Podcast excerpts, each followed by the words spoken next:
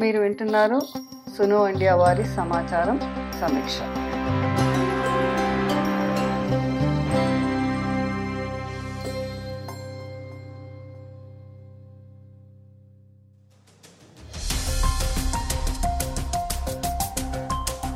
సమాచార హక్కు చట్టం బలహీనపడుతుందా? రైట్ టు ఇన్ఫర్మేషన్ యాక్ట్, సులువుగా చెప్పాలంటే ఆర్టీఐగా పిలువబడే సమాచార హక్కు చట్టం ప్రజలకు పార్లమెంట్ సాక్షిగా సిద్ధించిన గొప్ప చట్టం.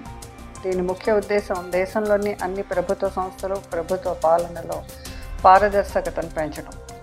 చట్టాల అమలులో పారదర్శకత, అకౌంటబిలిటీ, అవినీతిని అరికట్టడం, ప్రజాస్వామ్యం ప్రజల కోసమే పనిచేసేలా చూడటానికి తగిన విధంగా ప్రజలను అప్రమత్తంగా ఉండేలా చేయటమే ఈ చట్టం ఉద్దేశం.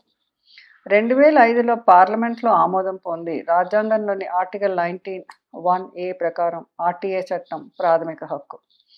దేశ ప్రజలు ఎప్పుడైనా ఎక్కడైనా తనకు కావాల్సిన సమాచారాన్ని అడిగి పొందే అవకాశం హక్కును కలిగించింది ఈ చట్టం. గత 16 సంవత్సరాలుగా ఉనికిని చాటుతూ ప్రజలకు వజ్రాయుధంగా ఉన్న ఆర్టీఏ చట్టం కాలక్రమేణా బలహీనం పడుతున్నది అనే ఆందోళన ఉంది ప్రజల్లో. ప్రభుత్వాలు, పాలకులు ఎవరైనా తమని ప్రశ్నించడం వారికి నచ్చదు. సమాచారం కోసం వచ్చిన దరఖాస్తుదారులకు సమాచారం సకాలంలో దొరకపోవచ్చు కూడా. ఇలాంటి నేపథ్యంలో తెలంగాణలో ప్రభుత్వ చీఫ్ సెక్రటరీ ఇచ్చిన సర్క్యులర్ ప్రకారం ఉన్నత అధికారుల అనుమతితో ఆర్టీఏ అప్లికేషన్స్కి రిప్లై ఇవ్వాలనే నిబంధన ఆర్టీఏ అమలులో ఆందోళన కలిగిస్తోంది అని న్యాయ నిపుణుల అభిప్రాయం. రాజ్యాంగం పౌరులకు ఇచ్చిన ప్రాథమిక హక్కు ఆర్టీఏ చట్టంకి ఆటంకం అనొచ్చా? చట్టంలో అలాంటి ప్రస్తావన ఉందా? సర్క్యులర్ న్యాయపరంగా ఉందా? ఇలాంటి అనేక సందేహాలకు సమాధానం సమాచారం సమీక్షలో Factly founder, RTI activist Rakesh Dubbudu గారి ఇంటర్వ్యూలో తెలుసుకుందాం.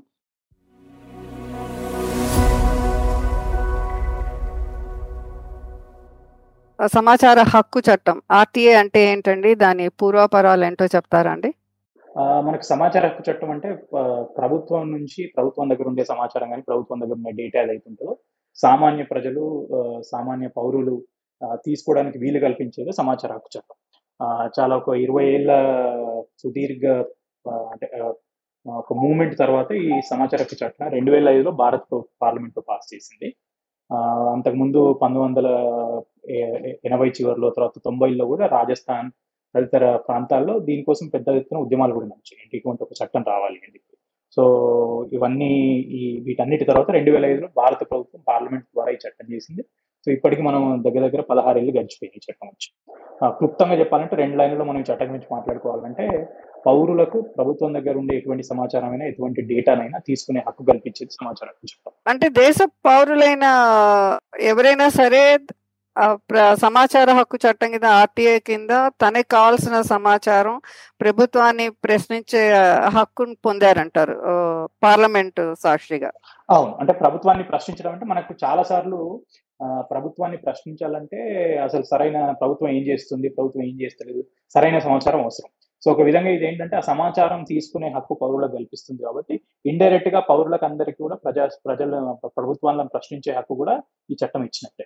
అంటే ఒక ప్రభుత్వం నుంచి ఒక అప్రోప్రియేట్ సమాచారం, ఇది నాకు కావాలి, ఇప్పుడు నేను ట్యాక్స్లు కడుతున్నాను, లేదంటే సెస్సులు కడుతున్నాను, అవన్నీ ఎక్కడికి వెళ్తున్నాయి, ఏదైనా ఒక ఫండ్స్ అరేంజ్ చేస్తుంది గవర్నమెంట్, రైజ్ చేస్తుంది, లేదంటే చట్టాలు తెచ్చింది, అమలు, ఇలాంటివి ఎలా జరుగుతున్నాయని తెలుసుకునే సమాచారం అడిగే హక్కు మనకి ఈ చట్టం ద్వారా వచ్చిందంటారు. అవును, ప్రభుత్వం దగ్గర ఉండే సమస్త సమాచారం, అది అంటే స్కీములు ఎట్లా పెడుతున్నారు కావచ్చు, అది ఎట్లా అమలు పరుస్తున్నారు కావచ్చు, ప్రజలు ఇస్తున్న ట్యాక్స్ పైసల్ని ఎట్లా ఖర్చు పెడుతున్నారు కావచ్చు, ఇట్లాంటి సమస్త సమాచారం, ప్రభుత్వం దగ్గర ఉన్న సమస్త సమాచారం కోరే హక్కు ప్రజలకు ఉంది, పౌరులకు ఉంది. చట్టంలో కొన్ని అంటే మనం ఏవైతే ఎగ్జెంప్షన్స్ అంటామో కొన్ని మినహాయింపులు తప్పించి మిగతావన్నీ కూడా ప్రజలు పొందే హక్కు పౌరులకు ఈ చట్టం ఇచ్చింది. సో మన ప్రజాస్వామ్య ఇండియన్ డెమోక్రసీలో ఆర్టీఐ ఇలాంటి హక్కును ప్రజలకి కల్పించడం ఒక గొప్ప విషయంగా, ఒక చరిత్రాత్మక చట్టంగా చెప్పుకోవచ్చా అండి? అవునండి, తప్పనిసరి. ఎందుకంటే మనం ఒకరమే కేవలం భారతదేశంలోని ఇట్లాంటి చట్టం ఉందని కాదు, కానీ ప్రపంచంలో ఇప్పుడు దగ్గర 100కు పైగా దేశాల్లో ఇట్లాంటి చట్టాలు ఉన్నా కూడా భారతదేశంలో డెఫినెట్ గా మనకి ఇప్పటి వరకు స్వాతంత్రం తర్వాత వచ్చిన చట్టాల్లో ఇది ఒక మైలురాయి చట్టంగా చెప్పుకోవచ్చు. అంటే కొన్ని మనం చేతులు మనం లెక్క పెట్టుకుంటే, కొన్ని మనం వేళ్ళ మీద లెక్క పెట్టుకోవచ్చు. అంటే నిజంగా పౌరులని ఎంపవర్ చేసిన చట్టాలు ఏమైనా కొన్ని ఉంటే అందులో డెఫినెట్గా సమాచార హక్కు చట్టం ఒకటి. అంటే మొదటిసారి ఎవరి సహాయం లేకుండా, ఎవరి హెల్ప్ లేకుండా, సపోర్ట్ లేకుండా పౌరులు తమంత తాముగా ప్రభుత్వం నుంచి సమాచారం పొందడం అంటే ఇండైరెక్ట్ గా ప్రభుత్వ పనితీరును, ప్రభుత్వం చేస్తున్న పనులను ప్రశ్నించడమే. కాబట్టి ఆ హక్కు తప్పనిసరిగా ఈ చట్టం ఇచ్చింది. ప్రజాస్వామ్యంలో ప్రజలకి ప్రశ్నించే హక్కు అది ఒక ప్రాథమిక హక్కు కింద మనకి ఫండమెంటల్ రైట్స్ లో ఉంది. సో ఈ ఆర్టీఏ చట్టం ప్రకారం తనకు కావాల్సిన సమాచారాన్ని పొందడానికి, దరఖాస్తు చేయడానికి ఏం చేయాలండి? ఎలాంటి విధానం ఉంది? అంటే మనము ముఖ్యంగా ఒక ప్రభుత్వంలో కనుక మనం చూసుకుంటే ఈ చట్టాన్ని అమలు చేయడానికి ఒక 3 అంచెల వ్యవస్థ ఉంటుంది, 3-tier ప్రాసెస్. ప్రభుత్వంలో కనుక మనం చూసుకుంటే ప్రతి ప్రభుత్వ ఆఫీసులో, అంటే ఉదాహరణకు మనకు మండల స్థాయిలో తీసుకుంటే, తెలుగు రాష్ట్రాల్లో కనుక మండల స్థాయిలో తీసుకుంటే మనకు మండల స్థాయిలో చాలా ఆఫీసులు ఉంటాయి. ఆరోగ్య శాఖ ఉండొచ్చు, విద్యాశాఖ ఉండొచ్చు, ఇంకా వివిధ శాఖలు ఉండొచ్చు. సో ప్రతి ఆఫీస్లో కూడా ఒక 3 వ్యక్తులు ఉండాలి. అంటే ఏపీఐఓ ఉంటాం, అసిస్టెంట్ పబ్లిక్ ఇన్ఫర్మేషన్ ఆఫీసర్ అంటాం, తర్వాత పిఐఓ ఉంటాము, పబ్లిక్ ఇన్ఫర్మేషన్ ఆఫీసర్, తర్వాత appellate authority, first appellate authority అంటాం. ఈ 3 వ్యక్తులు అంటే వాళ్ళని కొత్తగా నియమించిన కాదు, ఉన్న వాళ్ళకే అదనపు బాధ్యతలు అప్పచెప్పాం అనమాట. సో పౌరులు చేయాల్సింది ఏంటంటే దీనికి మనం 3-step ప్రాసెస్గా అనుకుంటే వాళ్ళు మొదటి స్టెప్ ఏంటిది అంటే అసలు వాళ్ళకి ఏ సమాచారం కావాలో ఫస్ట్ వాళ్ళు డిసైడ్ చేసుకోవాలి. అంటే ఉదాహరణకు ఈ రోజున ఒక మండలంలో ఉన్న ప్రభుత్వ పాఠశాలల్లో అసలు ఎంతమంది పిల్లలు చదువుకుంటున్నారు, ఎంతమందికి మిడ్ డే మీల్స్ పోతున్నాయి, ఎన్ని నిధులు వచ్చినాయి ఈ స్కూల్స్కి, ఈ గత 3-4 ఏళ్ళలో అసలు ఎంత ఖర్చు అయింది అని అది నేను తెలుసుకోవాలనుకున్న సమాచారం. సో మొదటి స్టెప్ అంతా కూడా మనం ఎటువంటి సమాచారం కావాలి అనేది మనం ఆలోచించుకోవాలి ఎవరైనా సరే. రెండవ స్టెప్ ఏంటిదంటే ఈ సమాచారం ఎవరి దగ్గర ఉండొచ్చు. ఉదాహరణకి మనం ఇంతకుముందు మాట్లాడుకున్న ఉదాహరణకు పోతే ప్రభుత్వ పాఠశాలలకు సంబంధించి, వాటికి వచ్చిన నిధులకు సంబంధించి, మిడ్ డే మీల్స్, వీటన్నిటికి సంబంధించి తప్పనిసరిగా విద్యాశాఖ దగ్గర ఉంటుంది. అంటే ఒక మండల స్థాయిలో కనుక మనం తీసుకుంటే విద్యాశాఖ మండల్ ఎడ్యుకేషన్ ఆఫీసర్ ఉంటాడు కాబట్టి సో మండల్ ఎడ్యుకేషన్ ఆఫీసర్ దగ్గర లేదా వాళ్ళ కార్యాలయంలో ఈ సమాచారం తప్పనిసరిగా ఉంటుంది. తర్వాత మూడో స్టెప్ మనం ఎవరు అని ఐడెంటిఫై చేసుకున్నాం కాబట్టి, ఏ ఆఫీస్ అని ఐడెంటిఫై చేసుకున్నాం కాబట్టి వాళ్ళకి ఒక దరఖాస్తు ద్వారా అప్లికేషన్ పెట్టి, దరఖాస్తు కూడా చాలా సులువు. దీనికి వేరు అంటే వేరే ప్రభుత్వ పథకాలకు ఉన్నట్టు ఫామ్స్ అవి ఏముండవు. ఒక వైట్ పేపర్ మీద ఎవరైనా సరే చిన్నప్పుడు స్కూల్లో మనం లీవ్ లెటర్లు అట్లాంటివి రాసి ఉంటాం కదా, సో సంబంధిత ఆఫీస్లో ఉన్న పిఏఓకి మనం అడ్రస్ చేస్తూ ఆ పిఏఓకి ఒక లెటర్ పెట్టుకోవాల్సి ఉంటుంది, ఒక దరఖాస్తు లాంటిది. దాంట్లో మనకి ఏం కావాలో చాలా క్లియర్గా రాసుకోవాలి. సో మనం ఎంత క్లారిటీతో, ఎంత స్పెసిఫిక్గా, ఎంత క్లియర్గా రాస్తే సమాచారం కూడా అంతే క్లియర్గా వచ్చే అవకాశం ఉంటుంది అనమాట. సో ఇంతకుముందు చెప్పుకున్న ఉదాహరణకు ఫలానా జిల్లా, ఫలానా మండలంలో ఎన్ని ప్రభుత్వ పాఠశాలలు ఉన్నాయి, ఈ ప్రభుత్వ పాఠశాలలందరిలో ప్రస్తుతం గత సంవత్సరం ఎంతమంది పిల్లలు అడ్మిట్ అయ్యారు, ఎంతమంది పిల్లలు చదువుతున్నారు, ఈ గత 5 ఏళ్లలో ఈ ప్రభుత్వ పాఠశాలలకు అసలు ఏ పద్ధతుల కింద, ఏ హెడ్స్ కింద ఎటువంటి నిధులు వచ్చాయి, నిధులు ఎట్లా ఖర్చు పెట్టారు. సో ఇట్లా మనం ఎంత స్పెసిఫిక్గా కనుక సమాచారం అందితే అంతే స్పెసిఫిక్గా సమాచారం వచ్చే అవకాశం ఉంటుంది. దాని తర్వాత దరఖాస్తు పెట్టుకోవడం. దరఖాస్తుకు ఒక ఫీజు ఉంటుంది అనమాట. 2 రకాలుగా ఫీజు అంటాం మనం. ఒకటి అప్లికేషన్ ఫీ, దరఖాస్తు రుసుము, తర్వాత అదనపు ఫీ అంటే అడిషనల్ ఫీ అంటాము. ఈ దరఖాస్తు రుసుము అనేది ఒక్కొక్క రాష్ట్రంలో ఒక్కొక్క విధంగా ఉంటుంది. మనం తెలుగు రాష్ట్రాల వరకు చూసుకుంటే ఒక గ్రామ స్థాయిలో కనుక దరఖాస్తు పెట్టుకుంటే ఎటువంటి ఫీజు ఉండదు. మండల స్థాయిలో కనుక దరఖాస్తు పెట్టుకుంటే మండలం గురించి అడుగుతుంటే ₹5, అప్లికేషన్కి ₹5. జిల్లా కానీ ఆ పై స్థాయికి అయితే అప్లికేషన్కి ₹10 ఉంటుంది. ఈ ఒకవేళ వాళ్ళ దగ్గర కనుక వైట్ రేషన్ కార్డు కనుక ఉంటుంటే, వాళ్ళు బిలో పావర్టీ లైన్ అయితే వాళ్ళకు దరఖాస్తు రుసుము నుంచి మినహాయింపు కూడా ఉంటుంది. సో వాళ్ళు ఎటువంటి దరఖాస్తు రుసుము కూడా కట్టాల్సిన అవసరం ఉంటుంది. సో వాళ్ళు తప్పనిసరిగా ఆ దరఖాస్తుతో పాటు ఈ ₹5, ₹10 ఏదైతే అది డీడీ రూపంలో చెల్లించవచ్చు. క్యాష్ అంటే వాళ్ళు నిజంగా కనుక ఆ కార్యాలయానికి వెళ్ళి దరఖాస్తు సమర్పిస్తే వాళ్ళు క్యాష్ కూడా ఇవ్వచ్చు. లేదంటే ఇండియన్ పోస్ట్ ఆర్డర్ అంటాం, మనకు పోస్ట్ ఆఫీసులు దొరుకుతుంది, non judicial court system. So వేరు పద్ధతుల్లో కూడా ఈ దరఖాస్తు రుసుము కట్టొచ్చు. అంటే చాలా నామినల్ ఫీజుతో మనకు కావాల్సిన సమాచారాన్ని ప్రభుత్వ శాఖల నుంచి అంటే స్పెసిఫిక్ గా ముందే అనుకోవాలి. మనం వేగ్ గా ఒక బ్రాడర్ ఇదితో వెళ్ళకూడదు, స్పెక్ట్రంతో. కరెక్ట్ గా నాకు ఈ పాయింట్ టు పాయింట్ ఇది కావాలి, సో ఎక్కడికి వెళ్ళాలో మనకి అంతో ఎంతో తెలిసి ఉండాలి. దానికి నామమాత్రపు రుసుము చెల్లించి అప్లికేషన్ ఇస్తే మనకి దానికి మనం అడిగిన దానికి తగిన సమాచారం ప్రభుత్వ శాఖల నుంచి వస్తుంది. కానీ ప్రజలందరికీ ఇది ఇలా వెళ్ళాలి అని తెలిసే అవకాశం ఉందా అండి? లేదంటే ఎవరైనా ఎడ్యుకేట్ చేస్తూ ఉంటారా? అది కూడా ప్రభుత్వమే చేయాలా? చట్టంలో కొంత ఏం చేసిందంటే ప్రభుత్వం తన వెసులుబాటును బట్టి, అంటే నిధులను బట్టి, దాన్ని బట్టి ప్రజలకు దీని గురించి తెలియజెప్పాలని ఉంటుంది, చట్టంలో ఉంటుంది. కాకపోతే సాధారణంగా ప్రభుత్వాలకి ప్రశ్నించడం లేకపోతే ట్రాన్స్పరెన్సీ ఏదైతే మనం జవాబుదారీతనం, అకౌంటబిలిటీ అంటామో, ఇవి యూజువల్గా నచ్చవు. సో కాబట్టి ప్రభుత్వాలు దీని గురించి ప్రచారం చేస్తాయనుకోవడం పెద్ద అంటే మనం ఆశించడం కూడా తప్పే అవుతుంది. చట్టం వచ్చిన దగ్గర నుంచి చాలా వరకు ఎన్జిఓలు కానీ, స్వచ్ఛంద సంస్థలు కానీ, ఇండివిజువల్స్ కానీ చాలా అవేర్నెస్ కోసం కృషి చేశారు. నేను అందరికీ తెలిసి ఉంటుందని అనట్లేదు, కాకపోతే 2005తో కనుక మనం పోల్చుకుంటే ఇప్పుడు ఎంతో కొంత డెఫినెట్గా అవేర్నెస్ బాగానే ఉంది. నేనేదో 70%, 80% కాకపోయినా ఒక 20-30% మందికి అయితే ఈ చట్టం గురించి తెలుసు. ఈ చట్టం సరే అంటే నిటిగ్రిటీస్ స్పెసిఫిక్గా ఎట్లా పెట్టాలి, ఎక్కడికి పోవాలి తెలియకపోయినా కూడా అసలు చట్టం అనేది ఒకటి ఉంది. తర్వాత మీడియా ద్వారా కూడా చాలా ప్రచారం జరుగుతుంది. అంటే ఒక ఆర్టీఐ కింద ఎవరన్నా సమాచారం తెచ్చుకుంటే, ఒకవేళ సమాచారం చాలా విలువైనది అయితే చాలా వరకు వార్తాపత్రికలు కూడా ప్రచురిస్తుంటాయి. సో వీటన్నిటి వల్ల ఎంతో కొంత గత అంటే 2005 నుంచి ఇప్పటివరకు గత 16 ఏళ్లలో తప్పనిసరిగా ఎంతో కొంత అవేర్నెస్ అయితే వచ్చింది ప్రజలు. ఈ సమాచార హక్కు చట్టం ద్వారా అప్లికేషన్స్ కి క్విక్ రిప్లైస్ వస్తుంటాయండి, లేదంటే చాలా టైం పడుతూ ఉంటుంది, టైం కన్స్యూమింగ్. అంటే చట్టంలో ఇచ్చిన దాని ప్రకారం 30 రోజుల్లోపు, అంటే దరఖాస్తు అందిన 30 రోజుల్లోపు ప్రభుత్వ అధికారులు సమాచారం ఇవ్వాల్సి ఉంటుంది. సో ఈ 30 రోజుల్లోపు కనుక సమాచారం ఇస్తే మనం ఇంతకుముందు మాట్లాడుకున్నట్టు వాళ్ళు అడిషనల్ ఫీ అంటే అదనపు రుసుము కూడా తీసుకునే అవకాశం ఉంటుంది. ఒకవేళ 30 రోజులు దాటితే వాళ్ళు 30 రోజుల్లోపు ఇవ్వలేకపోయినా కూడా సమాచారం ఎంతన్నా ఉండనివ్వండి, అంటే అది ఎంత వాల్యూమ్ అయినా ఉండేమో, అది ఉచితంగా ఇవ్వాల్సి ఉంటుంది. అయితే మనకు సాధారణంగా మనం చూసిన మన ఎక్స్పీరియన్స్లో ఏంటిది అంటే, అనుభవంలో కొన్ని స్థాయిల్లో ఉన్న ఆఫీస్లో లేకపోతే అధికారులు బాగున్న ఆఫీసులో లేదంటే ఆ సమాచారం ఏదైతే కొంత రెడీగా ఉంటే అక్కడ అటువంటి చోట్లలో ఇస్తారు. మిగతా ప్లేసెస్లో డెఫినెట్గా ఈ 30 డేస్ అనేది ఫాలో కావట్లేదు. 30 డేస్లో కూడా మనకు సమాచారం రాదు. కాబట్టి దాని తర్వాత నెక్స్ట్ అపీల్ ప్రాసెస్ ఉంటుంది. ఒకవేళ 30 రోజుల్లోపు సమాచారం రాకపోయినా, లేదంటే మీకు వచ్చి ఉంటే సమాచారం, లేకపోతే అది ఇన్కంప్లీట్ అయి ఉంటుంది, మీరు అడిగింది ఒకటి వాళ్ళు ఇచ్చింది ఒకటి, లేదంటే మిస్లీడింగ్ ఆన్సర్స్ అయి ఉండొచ్చు. వీటన్నిటికి కూడా మనం మొదటి అప్పీల్ అనేది చేసుకోవాల్సి ఉంటుంది. సో మొదటి అప్పీల్ కూడా చేసుకోవచ్చు. 16 ఏళ్లుగా ఆర్టీఐ చట్టం వచ్చిన దగ్గర నుంచి 2005 నుంచి ఇప్పటి వరకు 2021 వరకు అది దినదినాభివృద్ధి చెందుతూ స్ట్రెంగ్తన్ అవుతూ వచ్చిందండి, లేదంటే కాలక్రమేణా దానికి ఉన్న అంటే ఆ గ్రిప్ కానీ చట్ట పరిధి కానీ కుంచుకుపోతూ అట్లా ఏమైనా జరుగుతుందండి? అంటే మన నిజంగా చెప్పాలంటే 16 ఏళ్ళు అనేది ఒక చట్టానికి సంబంధించి చూస్తే చాలా తక్కువ కాలం. మనకున్న చట్టాలు తీసుకుంటే, ఇప్పుడు భారతీయ శిక్షా స్మృతి IPC, ఇండియన్ పీనల్ కోడ్ తీసుకుంటే ఇప్పుడు 1800లో వచ్చిన చట్టం.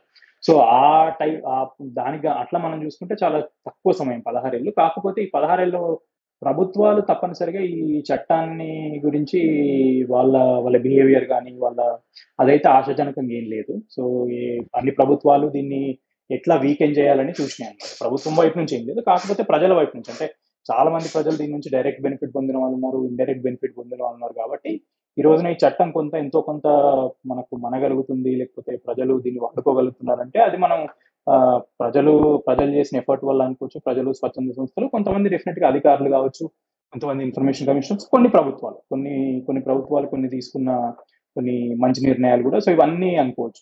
ఈ రోజున మనం చూసుకుంటే 2005 అప్పటికి ఇప్పటికి డెఫినెట్ గా కొంత నేను చట్టంలో మార్పులు జరిగినాయి. చట్టంలో ఇప్పటివరకు 16 ఏళ్ళలో ఒకే ఒకసారి అధికారిక సవరణలు జరిగినాయి. అది కూడా పెద్ద అంటే ప్రజలకి డైరెక్ట్ గా సమాచారం అడగడంలో ఆ సవరణలు ఏం ఇంపాక్ట్ చూపవు. సో ఆ విధంగా చట్టంలో సవరణ ఏం జరగలేదు. కానీ ఇన్ ప్రాక్టీస్ అంటే అధికారులు కూడా ఎట్లా తప్పించుకోవాలో నేర్చుకోవడం, ఒకవేళ ఏదైనా సమాచారం అడిగితే దాన్ని తప్పించుకోవడానికి, దాటవేయడానికి ఎట్లాంటి సమాధానం ఇవ్వాలి. సో ఇవన్నీ కొంత డెఫినెట్ గా 2005తో పోల్చుకుంటే ఇప్పటికి కొంచెం ఎక్కువైందని చెప్పొచ్చు. అలాగే ఈ ప్రభుత్వాలు, పాలకులు, అధికారులు ఈ సమాచార హక్కు చట్టం, ఆర్టీఐ చట్టం పరిధిలోకి రాకుండా ఎలాంటి వెసులుబాట్లు, పద్ధతులు తీసుకొస్తున్నారు అంటారండి ఈ కొద్ది సంవత్సరాలుగా చూస్తుంటే? అంటే చట్టంలో మనకి ఏంటంటే ఒక షెడ్యూల్ 2 అని ఉంటుందండి. కొన్ని అంటే భద్రతకు సంబంధించి, ఇంటెలిజెన్స్ కి సంబంధించి, దేశ భద్రతకు సంబంధించి కొన్ని ఏవైతే సంస్థలు పనిచేస్తున్నాయో వాటికి చట్టం నుంచి మినహాయింపు ఉంటుంది, అధికారికంగానే మినహాయింపు ఉంటుంది. ఈ మినహాయింపు కూడా రెండు అంశాల్లో మినహాయింపు వర్తించదు. ఏదేంటిదంటే, ఒకటి ఒకవేళ ఆ పర్టికులర్ సంస్థలో కనుక అవినీతి జరిగిందని తెలిస్తే అవినీతికి సంబంధించిన సమాచారం అయినా కావచ్చు, లేదంటే మానవ హక్కుల ఉల్లంఘన, హ్యూమన్ రైట్స్ అబ్యూస్. ఈ రెండు కేసుల్లో అటువంటి సంస్థల్లో కూడా, ఏవైతే మినహాయింపు ఉన్న సంస్థల్లో కూడా చట్టం వర్తిస్తుంది. అయితే మనం వేరువేరు రాష్ట్రాల్లో వేరువేరు సందర్భాల్లో చూస్తుంటే, అంటే పరిధిని తగ్గడం అని కాదు, కానీ కొంత సమాచారాన్ని పొందడం కష్టం చేయడం. ఇప్పుడు ఉదాహరణకి మన తెలుగు రాష్ట్రాలు తీసుకున్నాం అనుకోండి, గత 7 ఏళ్లలో జరిగిన మేజర్ మార్పు రాష్ట్ర విభజన తర్వాత ఇప్పుడు ఆంధ్రప్రదేశ్కి సంబంధించిన ఆఫీసులన్నీ గుంటూరు, విజయవాడకు షిఫ్ట్ కావడం, తెలంగాణలో రాష్ట్ర విభజన తర్వాత జిల్లాల పునర్విభజన ఒకటి జరిగింది. జిల్లాలన్నీ కూడా ఇప్పుడు 33 అయ్యాయి. సో చాలా చోట్ల కొత్త కార్యాలయాలు రావడం, ఇవన్నీ ఎక్కడ కూడా వీటి అడ్రస్లు కానీ ఎక్కడ సెంట్రల్ ప్లేస్లు లేవు. ఇప్పుడు పాత అడ్రస్లు ఇంకా ఉన్నాయి. సో మనం చాలా చిన్న సమస్య చూస్తాం, కానీ చాలా అతిపెద్ద సమస్య. నేను ఎవరికైనా సమాచార హక్కు చట్టం కింద అప్లికేషన్ వేయాలంటే వాళ్ళ అడ్రస్సే తెలియదు ఈ రోజు నాకు. ఏది కూడా ఆన్లైన్లో అందుబాటులో లేదు. సో ఇట్లాంటి సమస్యలు కొన్ని, అంటే వాళ్ళు కావాలని సృష్టిస్తున్నారా వచ్చినాయా, కానీ ఇట్లాంటి సమస్యలు కొన్ని ఉన్నాయి. సో తప్పనిసరిగా ప్రభుత్వాలకు, ఎవరికి అంటే నేను ఆ పార్టీ ఈ పార్టీ అని కాదు, ప్రభుత్వాలకు సాధారణంగా పారదర్శకత, జవాబుదారితనం ఇష్టం ఉండవు ఏ ప్రభుత్వం అయినా. సో దానికి అనుగుణంగానే వాళ్ళు ఎంతో కొంత దీంట్లో రోడ్ బ్లాక్స్ వేయడానికి చూస్తుంటారు. అలాగే మరి ఈ సమాచార హక్కు చట్టం అమలుకి, ఆర్టీఐ చట్టం అమలుకి వివిధ రాష్ట్ర స్థాయిల్లో సమాచార కమిషనర్స్ ఉన్నారు కదండి. సెంట్రల్ సమాచార కమిషనర్ కూడా, చీఫ్ ఇన్ఫర్మేషన్ కమిషనర్ ఇట్లా ఉన్నారు. వాళ్ళ నియామకాలు టైం టు టైం కొన్నిసార్లు స్లో అవుతూ ఉంటే, ఏళ్ల తరబడి ఆ గ్యాప్స్ ఫిల్ చేసిన వాళ్ళని పని చేయటంలో కూడా వాళ్ళకి స్వేచ్ఛ ఉండకపోవచ్చు. లేదంటే కొన్ని విషయాల్లో వాళ్ళు ఇచ్చే తీర్పులు అసలు అమలుకు నోచుకోవా అన్న సందర్భాలు కూడా ఉన్నాయి. దీని గురించి ఏమంటారండి? ఇది ఒక విధంగా వీక్ చేయటమే కదండి మనం ఉన్న హక్కుని. అవును, మనకు సమాచార చట్టంలో ఉన్న ముఖ్యమైన మిగతా చట్టాలకు తేడా ఏంటంటే, మనకు ఎంతో కొంత పౌరులకు కోర్టులు కాకుండా ఎంతో ఒక కమిషన్ లాంటి వ్యవస్థ ఉండడం ఈ చట్టానికి చాలా ముఖ్యం.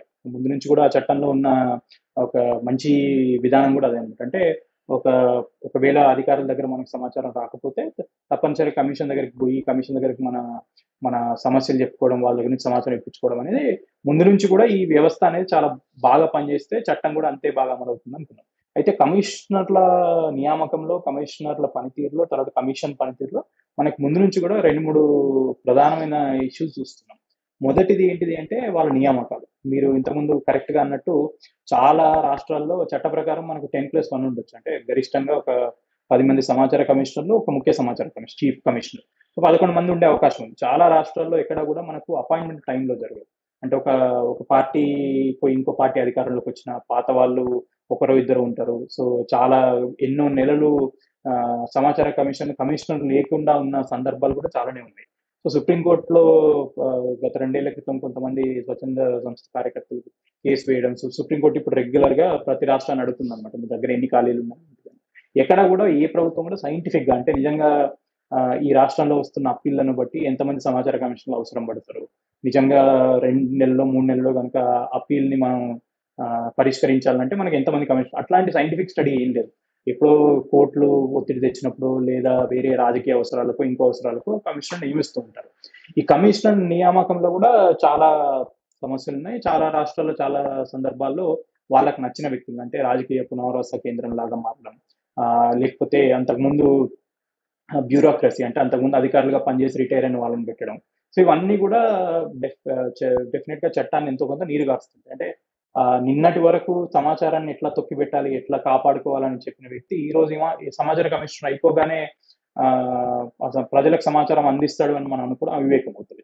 తర్వాత మీరు అన్నట్టు ఇంకో సమస్య కూడా ఏంటంటే, కొన్ని సందర్భాల్లో సమాచార కమిషనర్లు ఆర్డర్లు ఇచ్చినా కూడా చాలాసార్లు పిఐఓలు, మిగతా అధికారులు దాన్ని పాటించకపోవడం, కోర్టులోకి వెళ్ళినా కూడా సంవత్సరాల తరబడి కోర్టులో పెండింగ్ కేసులు ఉన్నాయి.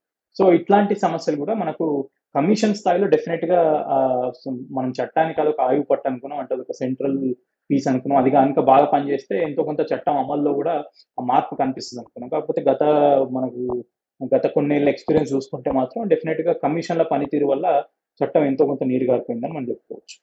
గత కొద్ది నెలలుగా చూసినప్పుడు ప్రపంచవ్యాప్తంగా వచ్చిన పాండమిక్, మన దేశంలో పాండమిక్ ఎఫెక్ట్ వల్ల కానీ వాట్ ఎవర్ ఇట్ ఈస్, ఈ సందర్భంగా మనం ఏదైనా కోవిడ్ కేసుల సంఖ్య కానీ, మరణాల సంఖ్య కానీ, లేదంటే దాని మీద పెట్టిన వ్యాక్సినేషన్స్ విషయం కానీ, ఇతరతర తరచుగా మనం న్యూస్లో చూస్తున్న వాటిల్లో ఏదైనా ఆర్టీఐ అప్లికేషన్ వేసి సమాచారం అడిగినప్పుడు నాట్ అవైలబుల్ అని కానీ, లేదంటే ఇది సెక్యూరిటీ పరిధిలోకి వస్తుంది కానీ, అంటే వేరే విషయాల్లో కూడా ఇలా వచ్చినప్పుడు ఇంకా అక్కడ ఒక పెద్ద రోడ్ బ్లాక్ కదండి, ఒక పెద్ద ప్రశ్నార్థకం అప్లికేషన్ ఇచ్చిన వాళ్ళకి.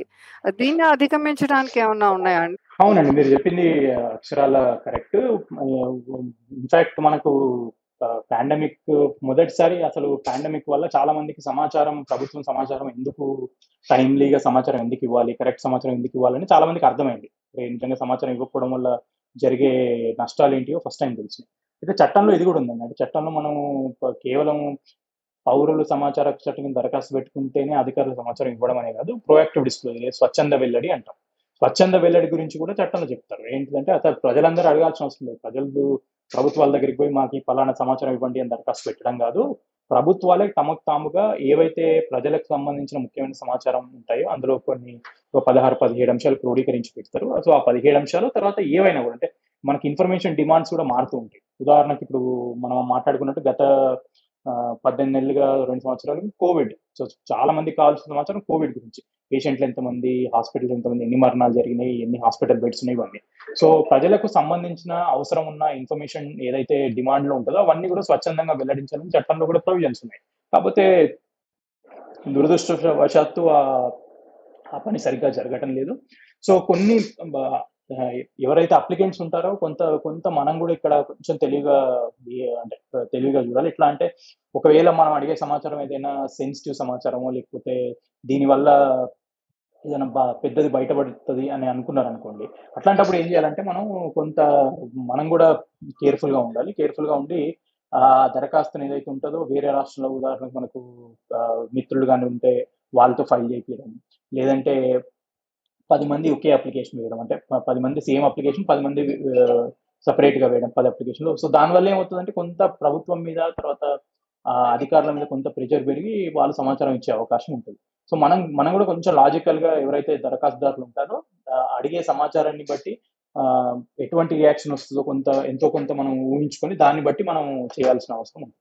అలాగే కొద్ది నెలలుగా అంటే కొద్ది సమయంగా మనకు వినిపిస్తున్న ఒక వాదన ఏంటంటే ఆర్టీఏ వచ్చిన అప్లికేషన్ ద్వారా అప్లికెంట్కి అడిగిన సమాచారం అడిగినట్టు ఇచ్చేస్తే అది వేరే విధంగా అనేక విధాలుగా దుర్వినియోగం అవుతుంది, కాబట్టి దాన్ని చాలా ఆలోచించి సమాచారం ఇస్తాము అన్న ఒక ఇది వినిపిస్తోంది ఆర్గ్యుమెంట్. దానికి ఏమంటారండి?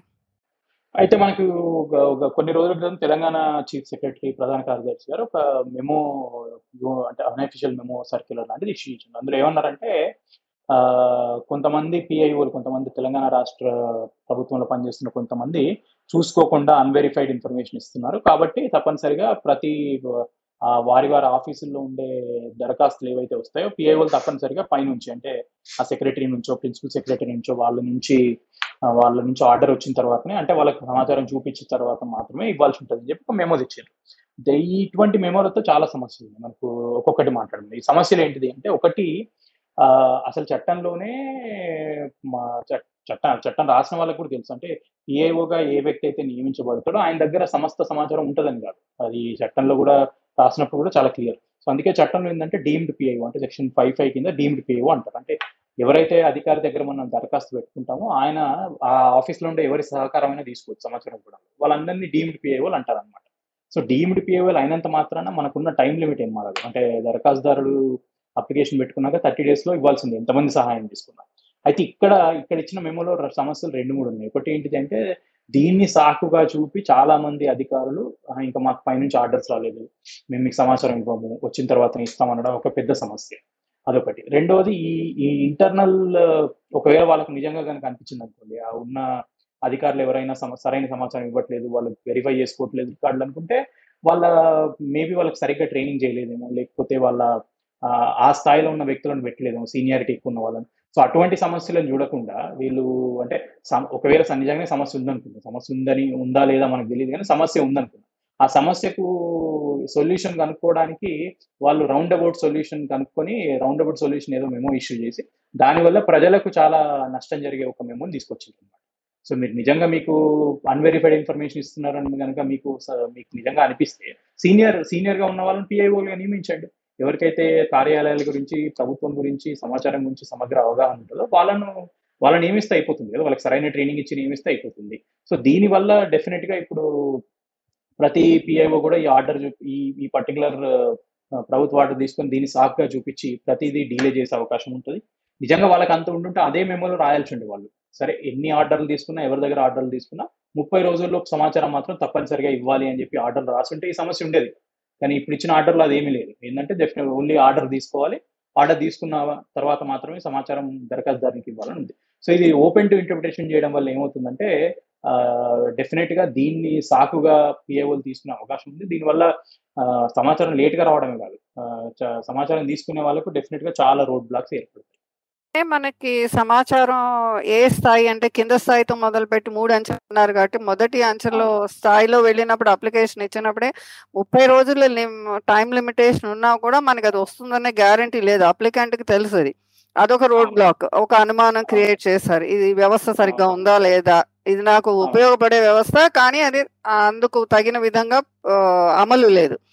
దానికి తోడు ఇలాగ పైవాడికి చెప్పాలి, పై అంటే ఏది 2వ అంచెల్లో వాడ, అలా కాకుండా ఏకదమ్ 3వ అంచెలో స్టేట్ క్యాపిటల్లో ఉన్న మీరు అన్నట్టు ప్రిన్సిపల్ సెక్రటరీ ఆ లెవెల్ వాళ్ళకి వెళ్ళి అది కిందకి రావాలి అంటే అది టిక్లే రావడానికి 30 రోజులు 300 రోజులు కూడా పట్టొచ్చు. ఇది ఒక విధంగా ఆ చట్టంకు ఉన్న బలాన్ని తగ్గించడమే కదండి. డెఫినెట్గా తగ్గించడం. అయితే ఆ మెమోలో మీ మీ మీ మీ ఆఫీసులో ఉన్న పిఐఓలు ఉన్నారు సార్, ఓన్లీ సెక్రటేరియట్ వరకు వర్తిస్తుందా, హెచ్ఓడికి వర్తిస్తుందో మనకు తెలియదు, అది ప్రభుత్వం ఇష్యూ చేసిన ప్రభుత్వానికి తెలియాలి, చీఫ్ ఎగ్జిక్యూటివ్ తెలియాలి. మీరు అన్నట్టు కరెక్ట్గా చెప్పారు. అంటే దీని ఏం లేదు, మరిన్ని రోడ్ బ్లాక్స్ని క్రియేట్ చేయడం, ఆల్రెడీ ఉన్న ఏవైతే అంటే హర్డిల్స్ అంటాం కదా మనం, ఇంకొన్ని హర్డిల్స్ క్రియేట్ చేయడం. ఆల్రెడీ ఎంతో కొంత అవగాహన ఉన్నా కూడా వీటన్నిటికీ భయపడి ఇన్ని రోజుల్లో సమాచారం వస్తలేదని చెప్పి వెనక్కి పోయిన అప్లికెంట్స్ ఉంటారు. సో దీనివల్ల ఇంకొంతమంది అప్లికెంట్స్ ని డిస్కరేజ్ చేయడమే అవుతుంది, రోడ్ బ్లాక్స్ పెట్టడం. ఇంకొకటి అసలు ఇప్పుడు ఒక ప్రభుత్వంలో ఒక ప్రిన్సిపల్ సెక్రటరీ లాంటి వ్యక్తికి ఎన్నో పనులు ఉంటాయి, ఆయనకి మనం నార్మల్ గానే వాళ్ళ రివ్యూలు అవి ఈ పనులన్నింటిలో మనం ఇంకొక ఆర్టీఐ అని పెట్టి దీన్ని ఆబ్వియస్లీ ప్రభుత్వ స్కీమ్ ఆఫ్ థింగ్స్ లో దీనికి లీస్ట్ ఇంపార్టెన్స్ ఉంటుంది. అంటే అట్లీస్ట్ వాళ్ళ చాలా మంది లీస్ట్ ఇంపార్టెన్స్ ఉంటారు. ఈ లీస్ట్ ఇంపార్టెన్స్ లో ఇంకా డిలే జరిగే అవకాశం ఉంది. అసలు 30 రోజులు కాదు కదా, ఇప్పుడు వస్తుంది ఏందని నేను అందుకే చెప్పిన ఇంతకుముందు. ఒకవేళ కనుక వాళ్ళకు నిజంగా కన్సర్న్ ఉందనుకోండి, సరైన సమాచారం ప్రజల దగ్గరికి పోతలేదు అనే కన్సర్న్ ఉండి ఉంటే ఆ మెమోలోనే వాళ్ళు రాసేవాళ్ళు.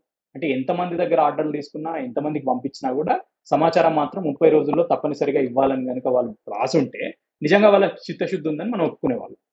వాళ్ళు కనుక అది రాసి ఉన్నారనుకోండి, మనం అది చూపించుకొని పిఐఓలు రేపు మాకు లేదు పైనుంచి ఆర్డర్ రాలేదు అనడానికి కూడా స్కోప్ ఉండదు, ఎందుకంటే ఆర్డర్లో క్లియర్గా ఉంది.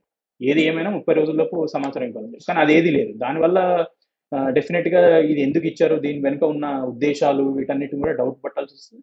డెఫినెట్గా దీనివల్ల చట్టాన్ని వాడుకునే వాళ్ళకి ఇది ఒక పెద్ద నెగటివ్ ఇంపాక్ట్ క్రియేట్ చేయబోతుంది. అంతేకాకుండా మరి ఇలాంటి సర్క్యులర్స్ మన రాష్ట్రమే కాదు ఇంకా ఇతర రాష్ట్రాల్లో ఉన్నాయేమో మనకు తెలీదు. అలాంటివి వచ్చినప్పుడు అవి ఆర్టీఏ చట్ట పరిధిలోనే ఉంటాయండి లేదా పరిధిని అతిక్రమించడం అని చెప్పచ్చా? అంటే టెక్నికల్ గా చెప్పాలంటే వాళ్ళకు పిఐఓలు అనే వ్యక్తులు ఇండిపెండెంట్ వ్యక్తులని చట్టమే చెప్తున్నారు. వాళ్ళు ఎవరి దగ్గర ఆర్డర్లు తీసుకోవాల్సిన అవసరం లేదు, వాళ్ళు ఎవరి సహాయమైనా తీసుకోవచ్చు, ఆర్డర్లు తీసుకోవాల్సిన అవసరం లేదు. అంటే సమాచారం ఇవ్వడంలో వాళ్ళ దగ్గర కనుక సమాచారం లేకపోతే ఇంకో సెక్షన్లో ఉందనుకోండి, ఆ సెక్షన్ నుంచి సమాచారం తెప్పించుకొని ఇవ్వచ్చు అని చట్టంలో ఉంటుంది. సహకారం తీసుకోవడం వేరు, ఆర్డర్ తీసుకోవడం వేరు. ఈ మెమోలో ఏం చెప్తారంటే పైనుంచి ఆర్డర్ వచ్చిన తర్వాత మాత్రమే అంటారు. సో అది టెక్నికల్ గా నన్ను అడిగినంత వరకు చట్టంలో అట్లాంటిది ఏమీ ఉండదు. సో ఆల్రెడీ కొంతమంది మిత్రులు స్వచ్ఛంద సంస్థలు కూడా హైకోర్టుకు పోయినాయి. సో కోర్టు దీన్ని కొట్టేస్తుందని మనం ఆశిద్దాం. చట్టంలోనైతే అట్లాంటిది ఏమీ లేదు. అసలు పిఐఓ అనే వ్యక్తి ఒక స్వతంత్రమైన వ్యక్తి, ఆయనను ప్రభుత్వం నియమించిందంటేనే సమాచార చట్టానికి సంబంధించి, ప్రభుత్వకు సమాచారం ఇవ్వడానికి సంబంధించి ఇవన్నీ కూడా ఆయన దగ్గర ఉండి మొత్తం చూసుకోవాలని చెప్తుంది చట్టం. ఆయన ఎవరి దగ్గర ఆర్డర్లు తీసుకోవడం ఇవన్నీ కాదు, ఆయన డెఫినెట్గా సహకారం తీసుకోవచ్చు, ఎందుకంటే సమగ్ర సమాచారం ఆయన దగ్గర ఉండకపోవచ్చు. కాబట్టి వేరు పెద్ద ఆఫీసులు, ఇప్పుడు జిహెచ్ఎంసీ ఉందనుకోండి, జిహెచ్ఎంసీ చాలా పెద్ద సంస్థ. సో అక్కడ ఉన్న పిఏఓ మిగతా సెక్షన్స్ నుంచి సమాచారం తీసుకోవడం, వాళ్ళ సహకారం తీసుకోవడం ఇస్తాయి. సహకారం వేరు, ఆర్డర్ వేరు. ఈ చట్టం సహకారం గురించి చెప్తుంది కానీ ఆర్డర్ గురించి ఎప్పుడు చెప్పారు. సో కాబట్టి తప్పనిసరిగా ఇదైతే అంటే దీనికైతే చట్టంలో ఇట్లాంటిది ఏమీ లేదు. వాళ్ళు అంటే వాళ్ళకున్న ఏ అధికారాల ప్రకారం ఆర్డర్ ఇచ్చినా మనకి ఇంకా తెలియదు. కోట్లు కొట్టేస్తాయని మనం ఆశించాలి. పారదర్శకత, ట్రాన్స్పరెన్సీ, అకౌంటబిలిటీ, జవాబుదారీతనం, తర్వాత అవినీతిని తగ్గించడం, ఇలాంటి ఒక ముఖ్యోద్దేశాలు పెట్టుకుని చేసిన ప్రజలకు ఇచ్చిన ఒక ప్రాథమిక హక్కు లాంటి చట్టాన్ని ఇన్ని రోడ్ బ్లాక్స్ రోజు రోజుకి పెంచుకుంటూ వెళ్ళిపోతే ఇంకా ముందు ముందు దాని మనుగడ కూడా అంటే వెళ్ళాలి, దాని నుంచి లబ్ధి పొందాలి నిజంగా ప్రజలకి. ఒకళ్ళు ఏదైనా ఒక కరెక్ట్ ఇన్ఫర్మేషన్ తెచ్చారనుకోండి, అది బయటకు వచ్చినప్పుడు ఆ పాలసీ మేకర్స్ మీద కానీ ఇంప్లిమెంటేషన్లో కానీ ఒత్తిడి పెరిగి సరైన న్యాయం జరుగుతుంది అనే ఆశతో ఉండి దీనికోసం వెళ్ళే కార్యకర్తలకు కానీ ఎవరైనా అప్లికెంట్స్ కానీ ఒక విధంగా నిరాశాజనకమే కదండి. తప్పనిసరి.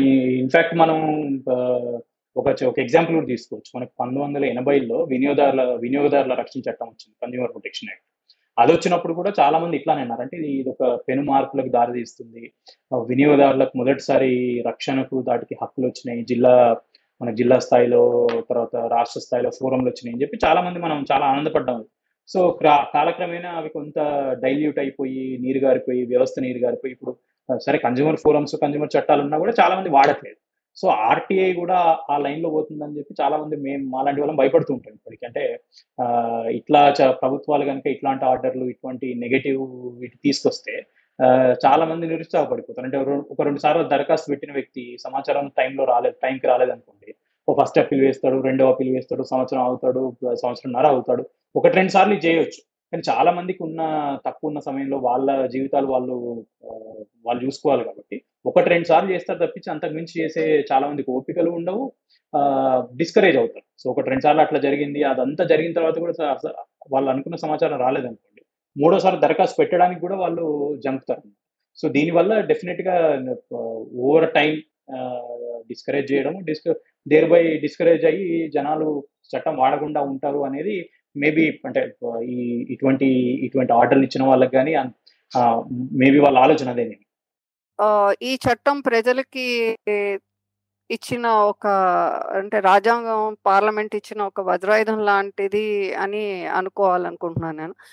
అంటే మనకి సమాచారం తెలుసుకునే హక్కు, ప్రశ్నించే హక్కు, వచ్చిన సమాధానాన్ని బట్టి తిరిగి ప్రశ్నించి మనకు కావాల్సిన విధంగా ప్రజాస్వామ్యంలో ప్రజలకి నిజంగా న్యాయం జరిగి కరెక్ట్గా రాజ్యాంగబద్ధంగా అంతా దొరికే హక్కులుగానే ఉన్న అమలు జరిగే పద్ధతికి ఒక సూచనగా ఉన్న ఈ చట్టాన్ని మనం ఇది చాలా డిలే అవుతోంది, రోడ్ బ్లాక్స్ ఉన్నాయి, వదిలేయటం సమంజసం కాదు కదండి. సో దాన్ని మనకు వచ్చిన హక్కుని వదులుకోకుండా వినియోగించుకోవడానికి దరఖాస్తుదారులు కానీ పౌరులు కానీ ఎంత చేతన వివేచనతో ఉండాలండి. నేను అదే చెప్తున్నానండి, ఇది డెఫినెట్గా ఇది మనకు స్వాతంత్రం తర్వాత వచ్చిన చట్టాల్లో చాలా ముఖ్యమైన చట్టం. పౌరులకు డైరెక్ట్గా పౌరుల చేతిలో డైరెక్ట్గా పవర్ పెట్టే అతి కొద్ది చట్టాల్లో ఇది ఒక చట్టం.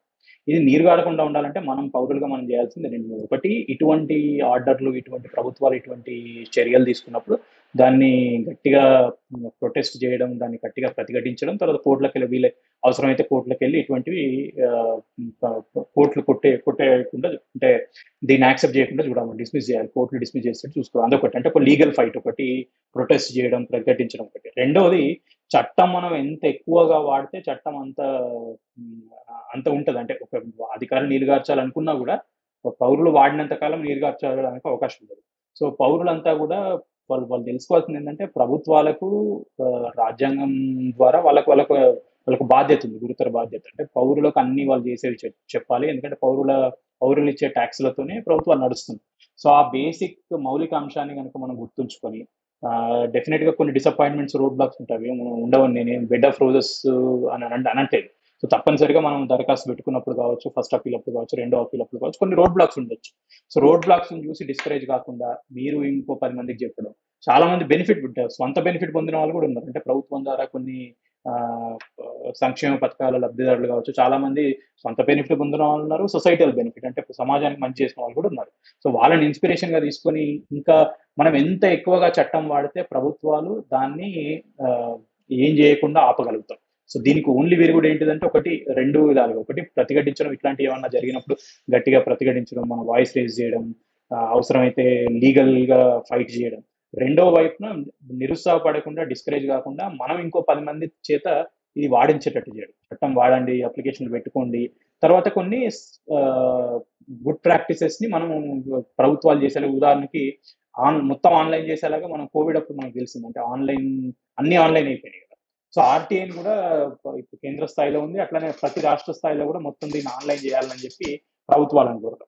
సో ఈ మూడు ప్యారలల్గా చేయాలి. ప్రతిఘటన ప్యారలల్గా ఉండాలి, జన ఎక్కువగా వాడేటట్టు అందరినీ ఎంకరేజ్ చేయడం, ఉత్సాహపరచడం ఒకటి. మూడవది దీని చట్టాన్ని ఇంకా ఎట్లా మెరుగుపరచవచ్చు, ఎట్లా సులభతరం చేయవచ్చు. సో ఈ మూడు కనుక మనం చేస్తే తప్పనిసరిగా చట్టానికి మేలు చేసిన వాళ్ళు అవుతాం, ఈ చట్టాన్ని బతికించిన వాళ్ళు అవుతాం.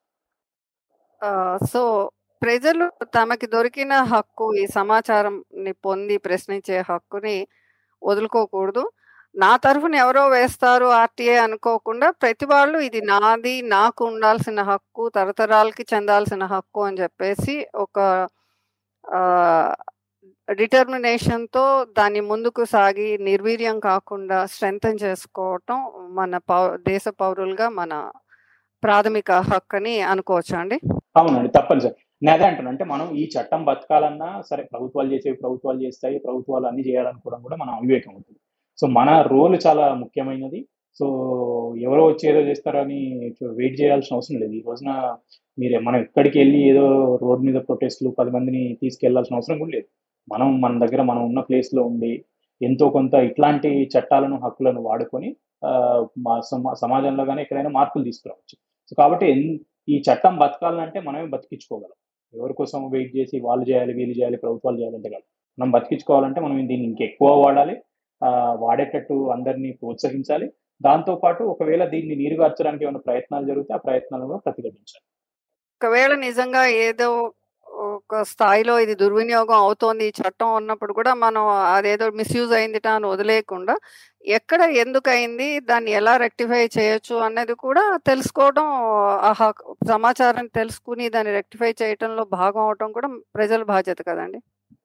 అవునండి, తప్పనిసరిగా. గత 5-10 ఏళ్లలో కొన్ని ఆరోపణలు కూడా వచ్చినాయి. కొంతమంది దీన్ని స్వంత లాభానికి వాడుకుంటున్నారండి, లేదంటే అధికారులను బ్లాక్మెయిల్ చేస్తున్నారు, కొన్ని ఆరోపణలు. నేనేం కాదనట్లేదు. సో ఆరోపణలు ఉన్నంత మాత్రాన ఇది చట్టం ఈ రోజున అసలు ఏ చట్టం దుర్వినియోగం కాదు. మన దేశంలో వందల చట్టాలు ఉన్నాయి. ఈ చట్టాలు అన్ని కూడా ఏదో ఒక విధంగా మిస్యూజ్ అవుతూనే ఉంటాయి. ఎందుకంటే ప్రజలందరూ ఒకేలా ఉండరు కదా, మంచి వాళ్ళు ఉంటారు, చెడ్డ వాళ్ళు ఉంటారు.